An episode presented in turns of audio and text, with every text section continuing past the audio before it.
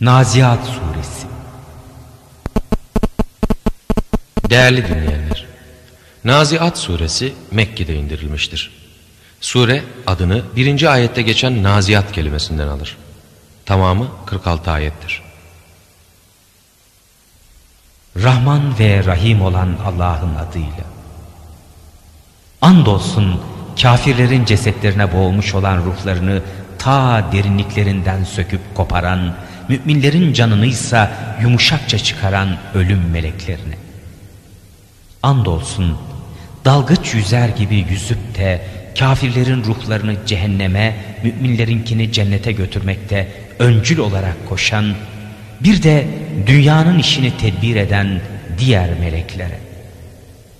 O gün sarsan sarsacak, onun ensesine binecek olan da ardından gelecek. O gün kalpler korkuyla titreyecek, sahiplerinin gözleri zilletle eğilecektir. Onlar derler ki, biz mi sahiden eski hale döndürülmüş olacağız? Biz çürüyüp dağılmış kemikler olduğumuz vakit mi? Dediler, öyleyse bu yeni hayata dönüş ziyanlı bir dönüştür. Oysa o ancak bir tek haykırıştır. Ki o zaman onlar görürsün ki hemen diri olarak toprağın yüzündedirler. Sana Musa'nın haberi geldi değil mi? Hani Rabbi ona mukaddes Tuva Vadisi'nde şöyle nida etmişti. Firavun'a git çünkü o pek azmıştır. Onun için de ki küfürden azgınlıktan temizlenmeye meylin var mı senin? Ve seni Rabbini tanıtmaya irşad edeyim ki ondan korkasın. Musa gitti, tebliğ etti, ona o en büyük mucizeyi gösterdi. Fakat Firavun Musa'yı yalanladı, Allah'a isyan etti. Sonra da koşarak arkasını döndü. Nihayet ordusunu topladı da bağırdı.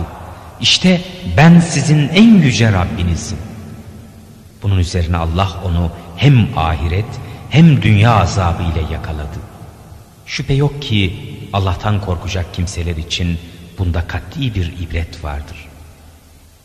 Sizi tekrar yaratmak mı sizce daha güç yoksa göğü yaratmak mı? Ki onu Allah bina etmiştir. Onun boyunu o yükseltti. Derken ona bir nizam verdi. Onun gecesini kararttı, gündüzünü aydınlığa çıkardı. Bundan sonra da yeri yayıp döşedi. Ondan suyunu, otlağını çıkardı, dağlarını dikti. Allah bunları size ve hayvanlarınıza birer fayda olmak üzere yaptı.